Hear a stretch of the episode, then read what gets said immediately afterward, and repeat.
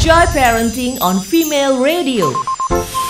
97,9 Female Radio Love Life Love Music. Di Malaysia ini hasil penelitian telah membuktikan bahwa bencana alam dapat mengungkap sisi lain dari suatu hubungan, termasuk ini mengekspos permasalahan dan juga potensi konflik yang selama ini terpendam. The Journal of Family Psychology ini menerbitkan sebuah penelitian yang mengamati dinamika yang terjadi pada pasangan setelah badai Hugo 1989 bahwa setelah mengalami trauma akibat bencana alam tersebut, lebih banyak pasangan yang mengajukan perceraian daripada biasanya. Nah, dia, dia dilaporkan juga sama Daily Mail UK pada pertengahan Maret lalu. Ini juga sama nih, senada juga didapati pasca krisis kesehatan akibat COVID-19 di China. Di mana di sana administrasi perceraian di kota Xi'an ini mencatat sampai dengan 14 kasus permohonan cerai. Jadi tidak sedikit juga katanya yang ada mengandung unsur KDRT. Di dalam rutinitas normal, kebanyakan pasangan memang terbiasa menghabiskan sebagian besar waktunya secara terpisah, sehingga memungkinkan masing-masing memiliki jeda waktu dan juga ruang personal untuk bisa recharging. Nah, sekarang kan ada pemberlakuan lockdown nih dan juga PSBB akibat COVID-19. Bagaimana di sini? Apakah stres karena ruang gerak yang terbatas, proses adaptasi dalam masa pandemi yang tidak mudah, plus juga ada beberapa kekhawatiran-kekhawatiran dan ketakutan lain yang mungkin akan menjadikan rumah tangga itu rentan terhadap terpaan persoalan internal. Dan hari ini Female Radio mengundang seorang psikolog, Mbak Retno Dewanti Purba atau mungkin kita lebih akrab dengan panggilan Mbak Neno yang mungkin akan berbagi tips menjaga kestabilan pernikahan di tengah masa karantina wabah COVID-19. Mbak Neno. Hai Ben. Apa kabar? Sehat Ben, kamu sehat? Alhamdulillah Mbak Neno sehat. Mbak Neno sehat juga semuanya. Iya. Gimana? Level bosan 1 sampai 10 udah berapa Mbak? Uh, 6. 6 udah lumayan ya. Iya, Ben. Udah. Gak bisa datang udah. ke studio lihat kamu. Aduh, bener Mbak Neno udah mati gaya banget. Bener. Oke, mungkin kita langsung aja nih Mbak Neno ya. Ya, Ini kan salah satu topik yang lagi banyak dibahas, diperbincangkan di masa karantina ini adalah soal meningkatnya frekuensi konflik dengan pasangan. Karena ya simpelnya karena kelamaan di rumah bareng-bareng dan nggak bisa ke mana-mana gitu. Plus juga Hmm, stres kan. hmm. Dan mulai kadarnya dari yang paling normal alias paling receh gitu kan sampai yang paling serius nih, yang sampai bahkan melibatkan eh, kekerasan atau KDRT. Ini kita gimana ya Mbak caranya untuk menjaga eh, hubungan itu tetap stabil dengan pasangan kita dan meminimalkan konflik di tengah-tengah masa karantina seperti sekarang ini Mbak. gini Ben, eh, yang harus kita taruh di kepala kita sekarang adalah sekarang situasinya tidak normal gitu ya. Jadi Betul. bahasan kita ke belakang nih, kita nggak bisa bisnis as usual. Hmm, gitu ya. Ada eh, misalnya nanti tips-tips yang kalau dalam masa biasa kelihatannya ya udah biasa aja gitu. Tapi kalau di masa Mhm. sekarang itu memang benar-benar di- diperlukan. Nah, kalau di masa Oke. normal, di masa normal kan kunci kestabilan hubungan itu antara lain adalah kalau kita bisa mastiin gitu ya pasangan apakah pasangan kita berasa nyaman dekat sama kita. Apakah pasangan Oke. kita misalnya Hmm. ngerasa ada bondingnya, kemudian Hmm. senang dekat sama kita ya, ingin berinteraksi terus gitu. Dan di sisi Hmm. yang lain eh, antara kita sama pasangan kita ada yang namanya serving attitude. Rasanya Oke. kita ingin berbuat sesuatu untuk melayani pasangan kita begitu pula sebaiknya. Di seluruh aspek Hmm. seharian ya Ben, nggak cuma soal intimasi aja. Gitu. Nah, Ya. nah sekarang karena karena masanya lagi kayak begini gitu ya, mau ke mana-mana nggak bisa. Kalau rumahnya 3000 meter kali masih nggak apa-apa ya Ben. bisa isolasi dalam isolasi berarti. Ah, ah, tinggal kamar sana kita kunci, kita gembok, kita nggak keluar-keluar gitu. Nah, kalau dalam kondisi sekarang, eh, aku sih nyaranin yang pertama adalah tentukan prioritas. Di rumah Hmm. sekarang ada kita, ada kita, ada pasangan kita, ada anak-anak gitu ya. Kalau yang mbaknya masih ada di situ ya, ya di situ ini ibaratnya film yang kita ketrap di sebuah tempat gitu di bandara Hmm. dan nggak bisa ke mana-mana. Ingat nggak ada film itu ya? Iya, iya, terminal di terminal. Betul, di terminal. Jadi makanya eh, masing-masing dari kita itu harus nentuin prioritas. Dalam konteks Ya. apa? Terutama dalam konteks pekerjaan dan konteks rumah. Yang biasanya kita kerja terpisah, sekarang tiba-tiba kita bisa lihat gimana pasangan kita memanage kerjaannya gitu dan kita tergemes-gemes gitu kan. Oh, begitu Benar, benar. Begitu ngomongnya jangan begitu gitu ya. Eh, artinya kita harus bikin prioritas saat itu. Ini karena kita ngomongnya sama moms gitu ya. Apa yang akan kita alokasikan pada waktu-waktu tertentu. Jangan sampai dari pagi sampai malam KJ, agak jelas. Agak jelas. Nah, mau ngapainnya nggak jelas gitu. Nah, kenapa? Yang hilang sebetulnya eh, dari dari keseharian kita adalah kan rutinitasnya berubah total. Hmm, benar. Benar kan? Menjadi rutinitas lain yang sebagian besarnya punya kita. Iya. Planning bubar. Makanya harus banget kita ngomongin prioritas kepada pasangan kita, anak kita, si mbak kita di belakang, supir kita gitu ya. Bahkan juga semua rekan kerja yang yang sehari-hari kita dengar suaranya jadinya gitu loh. Eh, tadinya enggak gitu. Pengaturan waktu ini ya memang harus diomongin nggak bisa enggak karena apa? Karena kita perluin buat Hmm. kita mengatur ekspektasi kita. Oke. Kalau aku bilang, Ben kenapa sih udah di depan telepon lo kan belum mandi? Hmm. Aku ekspektasi pasanganku mandi dulu baru beraktivitas eh, work from home gitu misalnya. Jadi Iya. eh, Iya. kita harus mikirin concern orang-orang yang ada di rumah, ekspektasi orang-orang yang ada di rumah dan kebutuhan yang orang-orang yang ada di rumah. Itu. Jadi Oke. kuncinya eh, kuncinya benar-benar keterbukaan Ben. Oke, boleh kalau diaplikasikan tuh bentuknya kita tetap membuat urutan-urutan waktu. Kira-kira si bapak ngapain aja? Kalau saya kebetulan ada, aku kan ada siaran pagi udah bangun. Kadang-kadang aku jam setengah tujuh, walaupun bisa aja sih nggak mandi, tapi akhirnya mandi karena supaya tetap merasakan ritme tuh tidak terlalu berubah lah. Jadi Ya. sudah present di situ untuk bekerja. Nah siang habis siaran, istriku dia bikin mas makan siang. Artinya tetap dibuat seakan-akan waktu itu ada prioritas ya pagi kita ngapain. Karena kalau misalkan dibebaskan begitu aja, jadinya secara mata nggak enak ngelihatnya. Kita juga kayak gampang nggak tahu mau ngapain gitu kan. Iya, ah, betul betul karena justru ketika rutinitas itu dicabut dari seseorang itu hidup bisa Hmm. jungkir balik. Bener. Dia mau ngapain Bener. lagi, mau ngapain lagi, mau ngapain lagi gitu. Ini udah tiga minggu loh Ben. Artinya harusnya masing-masing rumah tangga sudah harus mulai Hmm. bisa adaptasi ke situasi yang nggak pasti ini dengan membuat kepastian-kepastian baru di rumah. Jadi anak-anak juga nggak rewel karena segala sesuatu nggak pasti gitu kira-kira. Bener. Jadi ada ada missionnya begitu selesai accomplish. Maka tadi Mbak David bilang soal harapan tadi. Karena Iya. berharap ada sesuatu yang kita kerjakan ada ada harapan. Kalau enggak kita kan gampang gitu kayak nggak tahu mau ngapain kan. Oh, Oke, ini Hmm. bicara soal konflik nih. mm-mm. Aku udah mulai ngerasain juga nih sama istri. Mempermasalahkan hal-hal yang nggak perlu dipermasalahkan sebenarnya. Simpelnya ngambek-ngambekan. Udah mulai ngambek-ngambekan. Jangan kan sama istri, sama anak aja ngambek-ngambekan. Iya. Bayangin sama anakku yang umur 7 tahun aja bisa rebutan nonton TV. kan udah kayak anak kecil semua kan. Ini gimana caranya kita mencegah terjadinya konflik nih Mbak? Emang sih eh, aku baca ya ada ahli yang bilang ini ahlinya ahli resolusi konflik ya si Dr. Morten eh, Deutsch ini dia bilang prevention is the best medicine kalau dalam kaitannya dengan konflik. Nah yang dibutuhkan dari tiap individu adalah empati emang. Kalau di masa Hmm. normal empati itu cuma diomongin omongin omongin omongin gitu. Sekarang empati itu menjadi salah satu mata uang yang harus kita punya. Setiap kita punya itu. Empati artinya apa? Kita empati kepada seluruh anggota keluarga di rumah, ini yang mikro ya, sampai Hmm. seluruh negara, sampai seluruh dunia gitu ya, bahwa saat ini adalah saat yang berat dan penuh tekanan buat semua orang gitu. Jadi istilahnya gitu, Benar. lu aja lo yang berat gitu, jangan drama deh. Iya, jangan bap jangan cepet baper ibaratnya gitu kan. Ya, benar karena saat yang saat ini berat dan penuh tekanan buat semua orang. Nah, karena prevention is the best medicine, lebih baik kita Mhm. mencegah daripada kita masuk ke dalam ranah konflik. Jadi cara terbaik menjaga Oke. dan hubungan saat ini adalah sebisa mungkin menghindari konflik. Nah, aku tuh sering ngomongnya pada pada moms yang yang kalau lagi pas minta advice gitu-gitu berantem sama Hmm. pasangan, aku selalu bilang coba deh berjarak dulu. Karena kalau kita bareng-bareng bareng itu. Nah, ini sekarang berjarak sudah menjadi sebuah keharusan gitu. Tapi unfortunately ruang fisik yang ada sulit buat kita berjarak Iya. secara sinkron.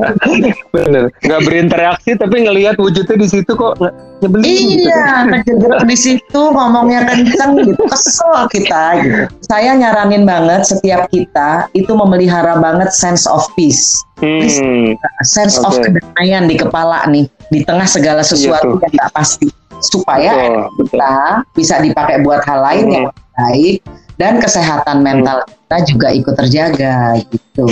Yes. Oke. Sekarang ini kita masuk ke memahami emosi nih Mbak. Kadang-kadang ya, lebih banyak sih istri ngeliat ke saya sih. Saya kadang-kadang kalau ngomong tuh pengennya instan gitu. Kalau misalkan nih ada barang atau di mana, maksudnya sebenarnya baik. Lain kali barangnya jangan ditaruh di barang saya, misalnya kayak laptop jangan taruh sembarangan gitu. Tapi kadang-kadang kita ngomongnya kenceng karena kita punya harapan supaya tidak begitu lagi. Jadi kalimatnya bisa nggak sih kalau naruh laptop nggak usah kayak gitu. Maksudnya sih baik. Cuma dari sana nerimanya langsung pasang muka cemberut kan diem gitu. Kebetulan istriku tuh orangnya introvert, super introvert, aku super orangnya super extrovert. Jadi orang introvert kalau ada yang nggak nyaman kan dia lebih banyak diem. Nah kita juga kenapa sih nggak nggak suka ngomong kayak gitu? Aduh jadi panjang. Nah sekarang nih gimana caranya kita bisa memahami emosi dan memilah-milah penyebab konflik nih? Karena dalam masa yang penuh tekanan kayak gini, seluruh perasaan kan campur aduk nih Iya. jadi satu. Dan kita lebih mudah untuk ngerasa overwhelmed, jadi mudah kayak sumbunya pendek gitu loh mbak. Iya, heeh. sumbunya Rasanya tuh- pendek, khususnya pendek ya. Ben? Heeh. Sumbunya pendek, khususnya pendek, bener lapar mulu ya. Pengennya nih, uh, ngomel-ngomel gitu. Pokoknya gimana cara, ya nih, sekarang gimana caranya supaya kita bisa lebih mindful dan lebih memahami apa yang kita rasakan, serta juga bisa lebih objektif dalam addressing penyebab konflik dengan pasangan, Mbak. Heeh. Kita mesti ngerti dulu kita ngomel-ngomel tuh ngapain gitu kan. Bagi banyak orang sekarang bereaksi tidak jelas menjadi normal di situasi yang nggak Iya, benar, benar, benar, benar. Heeh. Karena apa? Masing-masing dari kita struggling nih. Saya ketularan nggak ya? Orang tuaku survive nggak ya? Mm. Aku vitaminnya udah cukup nggak ya? Membantu Betul. imun apa enggak ya kalau habis belanja? Mm. Lagi misalnya Benar. suami berpikir dan juga uh, para istri yang bekerja, nasib kerjaanku ini Bener, kan, ini nih mbak, bener mbak. Bulan Yang depan terakhir, penuh apa enggak? Eh, itu tuh. THR datang apa enggak? Gitu. Aduh, Karena- udah THR kita datang apa enggak? Kita Nah. kasih THR apa enggak sama orang Nah, itu belakang dia. kan gitu. Betul.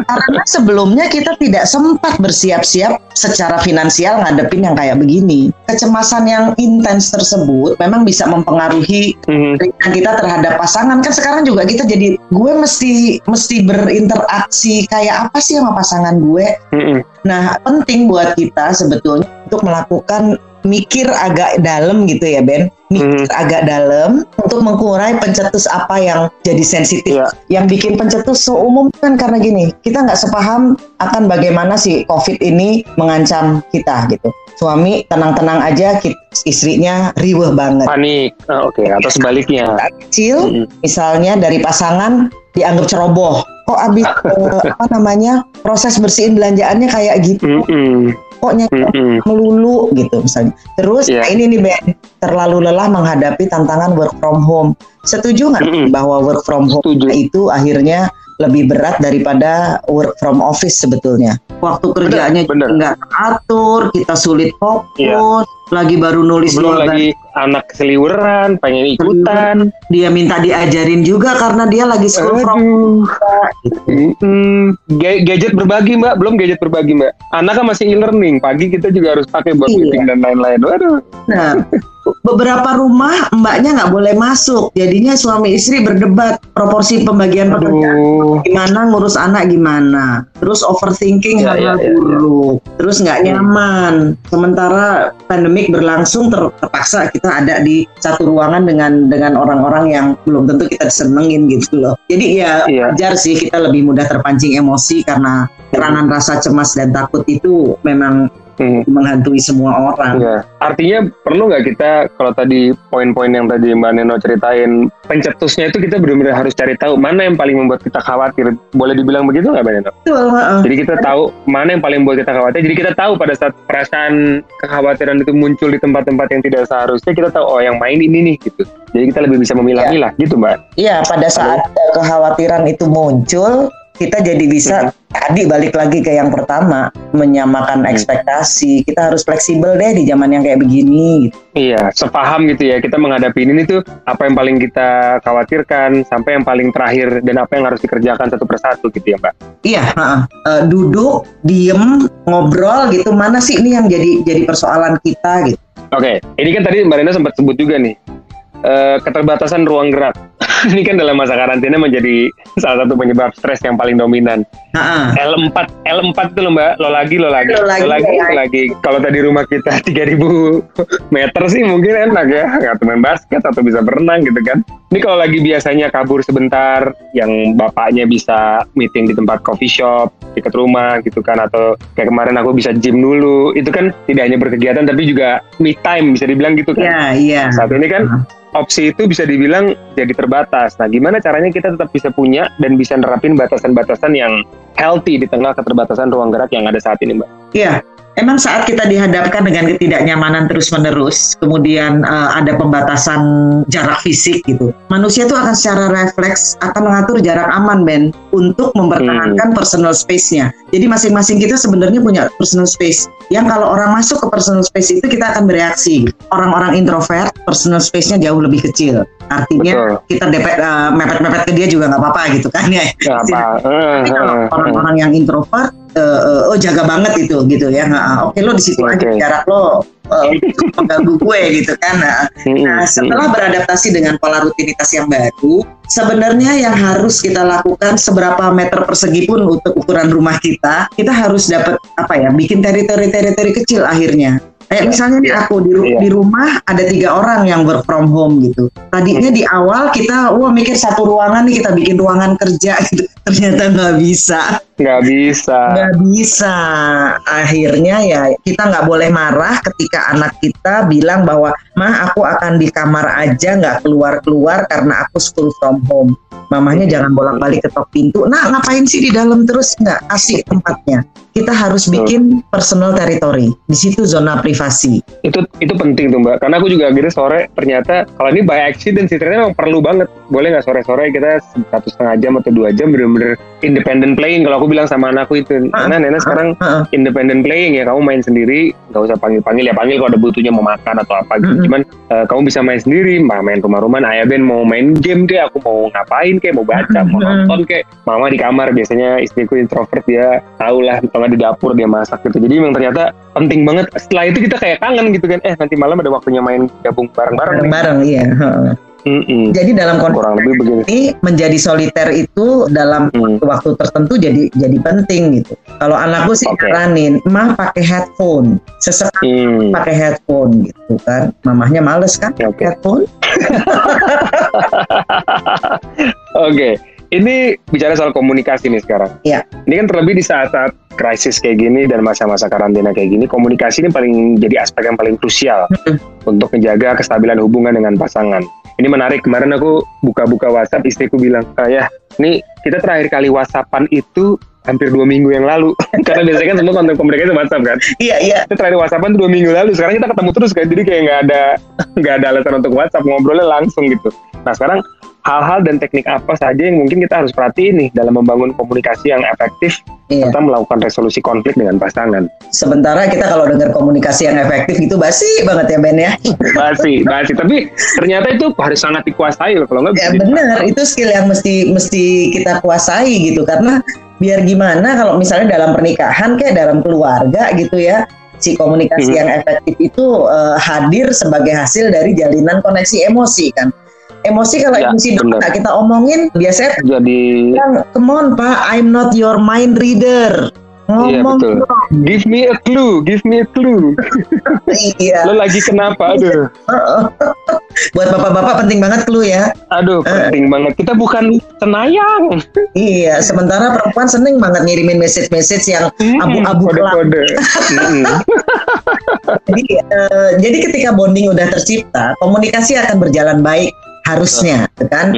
Sehingga uh, menurutku sih membangun dan menjaga bonding adalah langkah pertama dan utama. Kalau bondingnya udah ada kita mau komunikasi pun kalau komunikasinya pakai message-message yang nggak jelas gitu pasangan juga bisa bacakan eh kalau dia yeah. alis yang naik itu artinya apa? Kalau sebenarnya apa gitu. Nah, yeah. kalau kita mau diskusi topik berat tetap limitnya. Misalnya sehari sekali aja 20 menit yeah. ngomong gitu. Karena kita kan ketemu terus.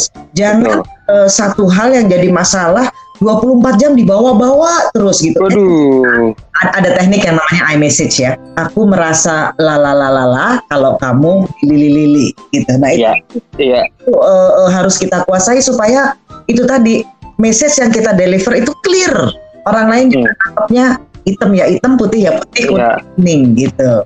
Tidak hanya tidak hanya berupa luapan-luapan emosi aja gitu ya. Iya. Ya. Kalau aku Karena... aku itu bilang ah tolong dong hari ini papa yang nyapu kamar ya. Daripada jadi message yang yang aneh-aneh. Jadi yang penting adalah kita informing menginformasikan. Betul. Perlu kita directing mengarahkan? Ini loh pak caranya masang spray ini begini gitu ya. Correcting kalau memang salah dan hindari misalnya menuduh, mengkritisi, menyalahkan pasangan gitu. Jangan deh. Jadi si informing, directing, correcting ini kita lakukan dengan cara yang yang oke lah gitu. Betul. Dan ini sepertinya memang bentuknya kan kayak skill gitu ya Mbak. Jadi kayak harus berlatih kan. Karena kalau sudah terbiasa, akhirnya lama-lama udah bisa lebih cepat untuk menyelesaikan. Tapi yang belum terbiasa kan butuh waktu untuk berlatih mengungkapkan itu. Kalau nggak akhirnya jadi seperti tadi Mbak Neno bilang, Iya. kita ngomongin ngomongin kompor aja bisa jadi emosi. Ini kompor kenapa susah banget nyalain? Kamu sih udah dibilangin juga kemarin. Wah, iya panjang Mbak. Nah, waktu untuk soliter itu betul itu time time out kan. Setiap orang punya Betul. time out. Aku lagi emosi, aku mau minggir dulu gitu. Iya, iya. Tapi kasih, tapi sekali lagi kasih kita clue bahwa lo lagi butuh itu, jangan diem aja. itu privilege ibu. Makanya, oke. Tadi sebelumnya kita ngomongin soal komunikasi, kita ngomongin soal ruang sendiri. Sekarang kita bicara mengenai quality time. Ini kan quality time ini bersama pasangan adalah kemewahan yang jarang bisa didapat pada hari-hari biasa lah berangkat pagi bagi saya berangkat siaran jam 6 sebelum matahari terbit kita udah berangkat. Sampai rumah eh, waktunya udah kangen sama anak ya Iya. kan? Terus anak udah tidur udah kemalaman besoknya harus ngulang lagi seperti itu. Jadi bukan udah bukan rahasia lah bahwa memang pasangan kita tuh sering kali hanya dapetin apa ya sisa-sisa energi dan mood tangki emosi tuh udah kalau ada mobil tuh udah merah gitu terus habis itu baru ketemu gitu kan. Setelah sehari kita beraktivitas di luar. Ini kalau lihat dari kacamata positif nih masa karantina ini sebenarnya malah ngasih kita waktu untuk dapat apa ya bisa dibilangnya riset riset hubungan kita ngeriset hubungan kita dengan pasangan to keep the sparks alive. Nah, bagaimana pasangan para pasangan ini dapat memanfaatkan momentum masa karantina ini untuk bisa memperbaiki kualitas hubungan, Pak? Bisa nggak Ben kira-kira Ben? Oh, sangat, sangat, Sangat bisa ya Ben. sangat. Saya udah kalau nanya ke saya lagi nih, Heeh.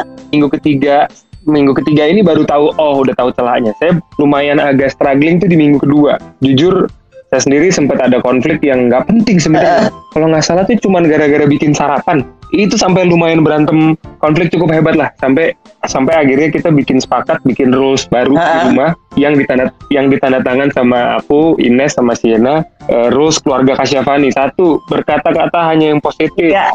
terus banyak sabar terus barang harus dikembalikan kita harus sepakat seperti itu karena memang ternyata cukup struggling juga gitu Iya. sampai anakku di tengah-tengah perdebatan dia sampai dia sampai sambil menangis dia berteriak dia bilang ingat berkata-kata yang baik gitu dia kayak udah mulai nggak tahan kitanya berdebat terus kurang lebih sih kayak gitu Iya. Eh, udah bukan bumbu lagi ya. udah udah Iya, Ben kan emang jadi jadi challenge juga, jadi tantangan juga gitu ya kehidupan romantis dan intimasi antar suami istri di masa-masa kayak gini gitu ya. Yang banyak kejadian adalah Hmm. salah satu dari pasangan dipegang aja nggak mau karena takut. jadi takut ketularan. Apalagi misalnya yang istrinya masih eh, harus kerja di rum di luar atau suaminya juga masih harus minggu beberapa Hmm. kali eh, keluar rumah itu datang itu kayak kayak kita melihat badannya penuh dengan virus kuman dan lain kuman virus-virus eh, sangat-sangat memang mempengaruhi ya romantic connection kita gitu. Jadi sebetulnya benar yang Ben bilang eh, saat ini tantangan buat kita adalah kita menghayati dan berusaha mengenali betul bahasa-bahasa romantik, bahasa-bahasa cinta dengan pasangan gitu ya. Satu yang harus kita pikirin adalah memang afirmasi itu penting. Jadi kalau lihat pasangannya cemas nggak kejuntrungan gitu, dikasih afirmasi. Coba deh, kayaknya kamu nggak perlu deh secemas itu. Itu tuh perlu dikatakan gitu. Hadiah-hadiah kecil, pujian-pujian kecil gitu ya. Eh, kayak misalnya eh, kita bantuin sesuatu tanpa harus diminta, itu bisa jadi hadiah yang luar biasa buat mhm. buat pasangannya. Kita lihat misalnya apa lagi siaran gitu tiba-tiba istri datang udah pak- bawain kopi yang biasanya nggak dikasih gula hari itu dikasih hadiah dikasih gula. Aduh enak banget gitu ya. Quality time pasti. Jadi eh, kita berjarak secara fisik iya gitu kan sekarang jadi challenge terus physical touch kita gimana dibicarain deh inginnya sih sebetulnya intimasi romance itu kan sering kali jadi strategi jitu untuk mengatasi konflik Ya. temukan bahasa-bahasa Ya. baru kalau tadi yang Mbak Neno bilang yang lima five love language Hmm. ini kan memang ada urutannya itu. Saya juga baru tahu karena di website tuh saya lupa nah. Website fivelovelanguage.com yang bikin si penulis bukunya ini kan. Setiap dari kita prioritinya di lima bahasa cinta ini ternyata berbeda-beda kan mana yang paling prioritas sama yang paling less priority kan. Aku ternyata yang paling nomor satu act of service. Hmm. Kalau istriku ternyata memang dia yang paling tinggi tuh di quality, quality time. time uh. Terus anakku ternyata quality time. Jadi kita tahu apa yang paling dibutuhkan ke pasangan kita sama anak kita iya. juga. Kadang-kadang kita, aku udah kasih kamu waktu, tapi yang paling penting buat dia ternyata bukan itu. Yang paling penting buat dia adalah words of affirmation. Iya, nah, gitu. justru kalau di rumah bertiga gitu, kita lihat kita di, di yang mana gitu. Kalau misalnya ini uh, dalam hmm. kecemasan yang tinggi, ketidakpastian, anak-anak lebih pengen words of affirmation, kita kasih itu. Kalau kebutuhan di situ, kemudian yang kita kasih adalah misalnya act of service kan jadi mata uangnya beda, nggak ketemu. Beda, benar. Gitu. Jadinya pahami love language-nya pasangan udah di mana dia. Gitu. Oke. Okay. Tadi salah satunya ini ada meme menarik banget dia bilang katanya virus corona negatif tapi istri positif gitu. itu bagus ini kalau bicara tidak ada kecemasan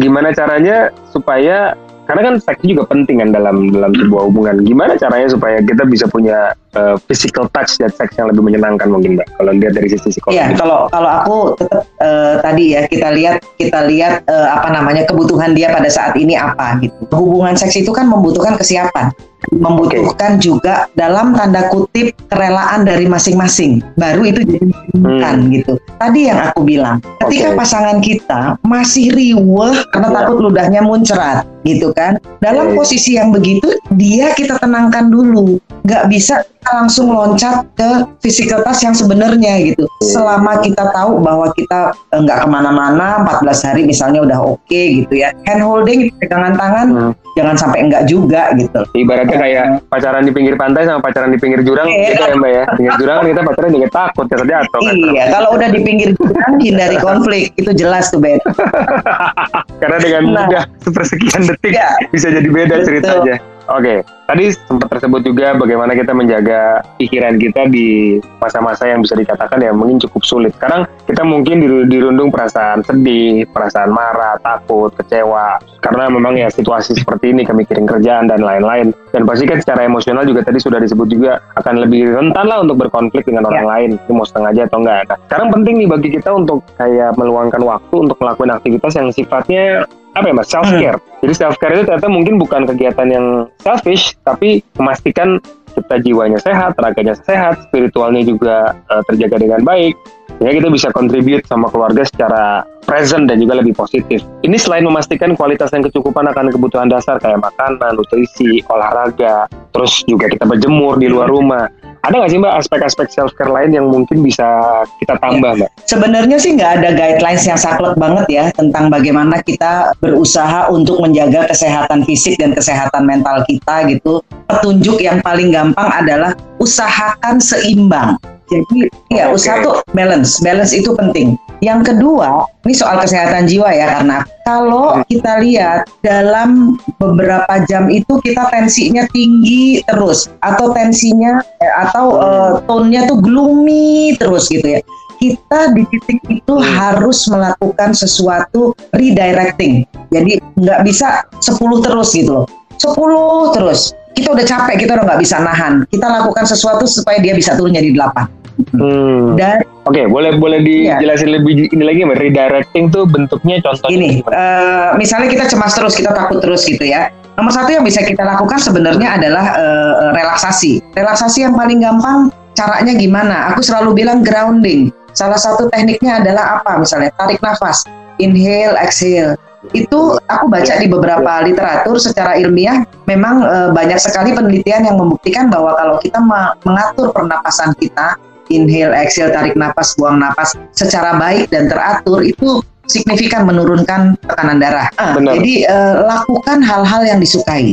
Kalau hmm. emang suka di dapur, lakukan itu. Bukan berarti dari pagi hmm. ini mams banyak banget yang Mbak Neno aku jadinya di dapur terus sampai berminyak nih karena semua orang minta makan terus jadi boros air jadi habis gas jadi kita bilang dapur mama buka sehari cuma tiga jam, satu jam di pagi, satu jam di siang, satu jam di malam. di luar itu no gitu misalnya ya Terus eksplorasi hobi baru juga bisa Ben. Sekarang banyak banget kursus-kursus online yang menarik dari dalam dan luar negeri, bahkan juga dari lembaga-lembaga yang tadinya kalau kita kursus itu mahal banget, mereka buka tuh kursus-kursus baru yang gratis gitu ya, yang bisa kita ikutin apa aja lah mulai dari menulis, baking, nyoba resep baru, dekorasi rumah kayak gitu, jahit, apa pun lah. Coba ambil satu hobi baru dan pelajari sampai selesai gitu. Jadi ikut online classes itu aku nyaranin banget.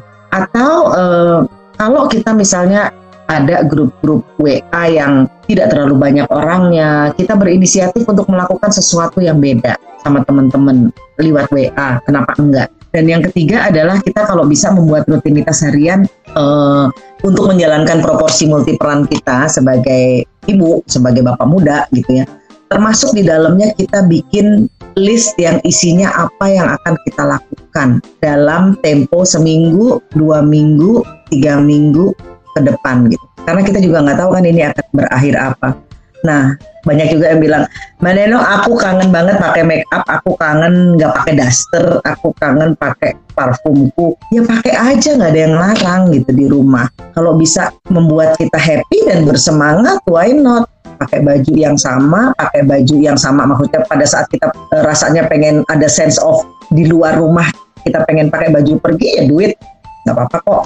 Kira-kira gitu Ben. Selanjutnya tadi kita udah ngomongin juga soal um, yang terakhir mengenai bagaimana kita menjaga badan kita, pikiran kita itu tetap sehat gitu yeah. kan, Mbak. Mm -hmm. Nah sekarang salah satu yang paling uh, tantangan adalah apalagi orang-orang ekstrovert nih kayak saya nih. Bertemu dengan orang itu ternyata kebutuhan salah satu kebutuhan primer. Memang manusia itu kan makhluk sosial jadi sulit bagi kita untuk nahan kebutuhan untuk interaksi dengan keluarga teman dan orang-orang yang berada di dalam lingkaran terdekat kita. Nah kita memastikan juga diri kita tetap connected dengan dunia luar ternyata sangat krusial untuk menjaga kesehatan mental sehingga kita masih bisa interaksi dengan orang lain selain yang orang-orang di rumah. Nah untuk alasan ini WHO mengubah istilah social distancing menjadi physical distancing. Nah, tipsnya dari Mbak Neno gimana nih Mbak? Kita tetap dapat memenuhi kebutuhan akan aktivitas sosial selama masa-masa karantina kayak gini Mbak? Kalau boleh kita lihat dari sisi positifnya ya, uh-huh. uh, uh, beruntung banget pandemik ini terjadi ketika uh, support teknologi udah kayak begini. Yo, iya bener Gitu. Benar. Nah, kebayang nggak eh, pandemik ini kan udah eh, puluhan kali terjadi sebetulnya ya selama umur bumi dan umur peradaban manusia gitu kan dari yang hmm. zaman dulu kali eh, kalau yang yang pada cerita pandemiknya hmm. kena pes gitu satu hmm. keluarga pindah dari satu kota ke kota lain gitu dan udah ya, pindah ya udah selesai gitu kan nah, nah uh, ini adalah buat yang ekstrovert buat yang introvert apa pun lah. Sebetulnya teknologi ini telah membuat uh, social distancing menjadi sesuatu yang harusnya bisa kita akali. Bisa okay. kita akali. Itu satu.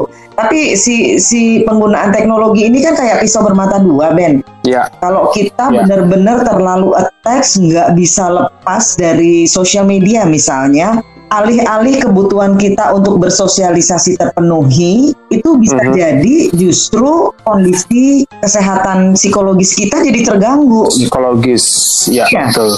Uh, kita baca berita-berita hoax, kita baca berita Betul. yang menyeramkan atau bener campur sama politik lah si pandemik ini gitu. Jadi hati ini bawa emosi jiwa gitu ya mbak.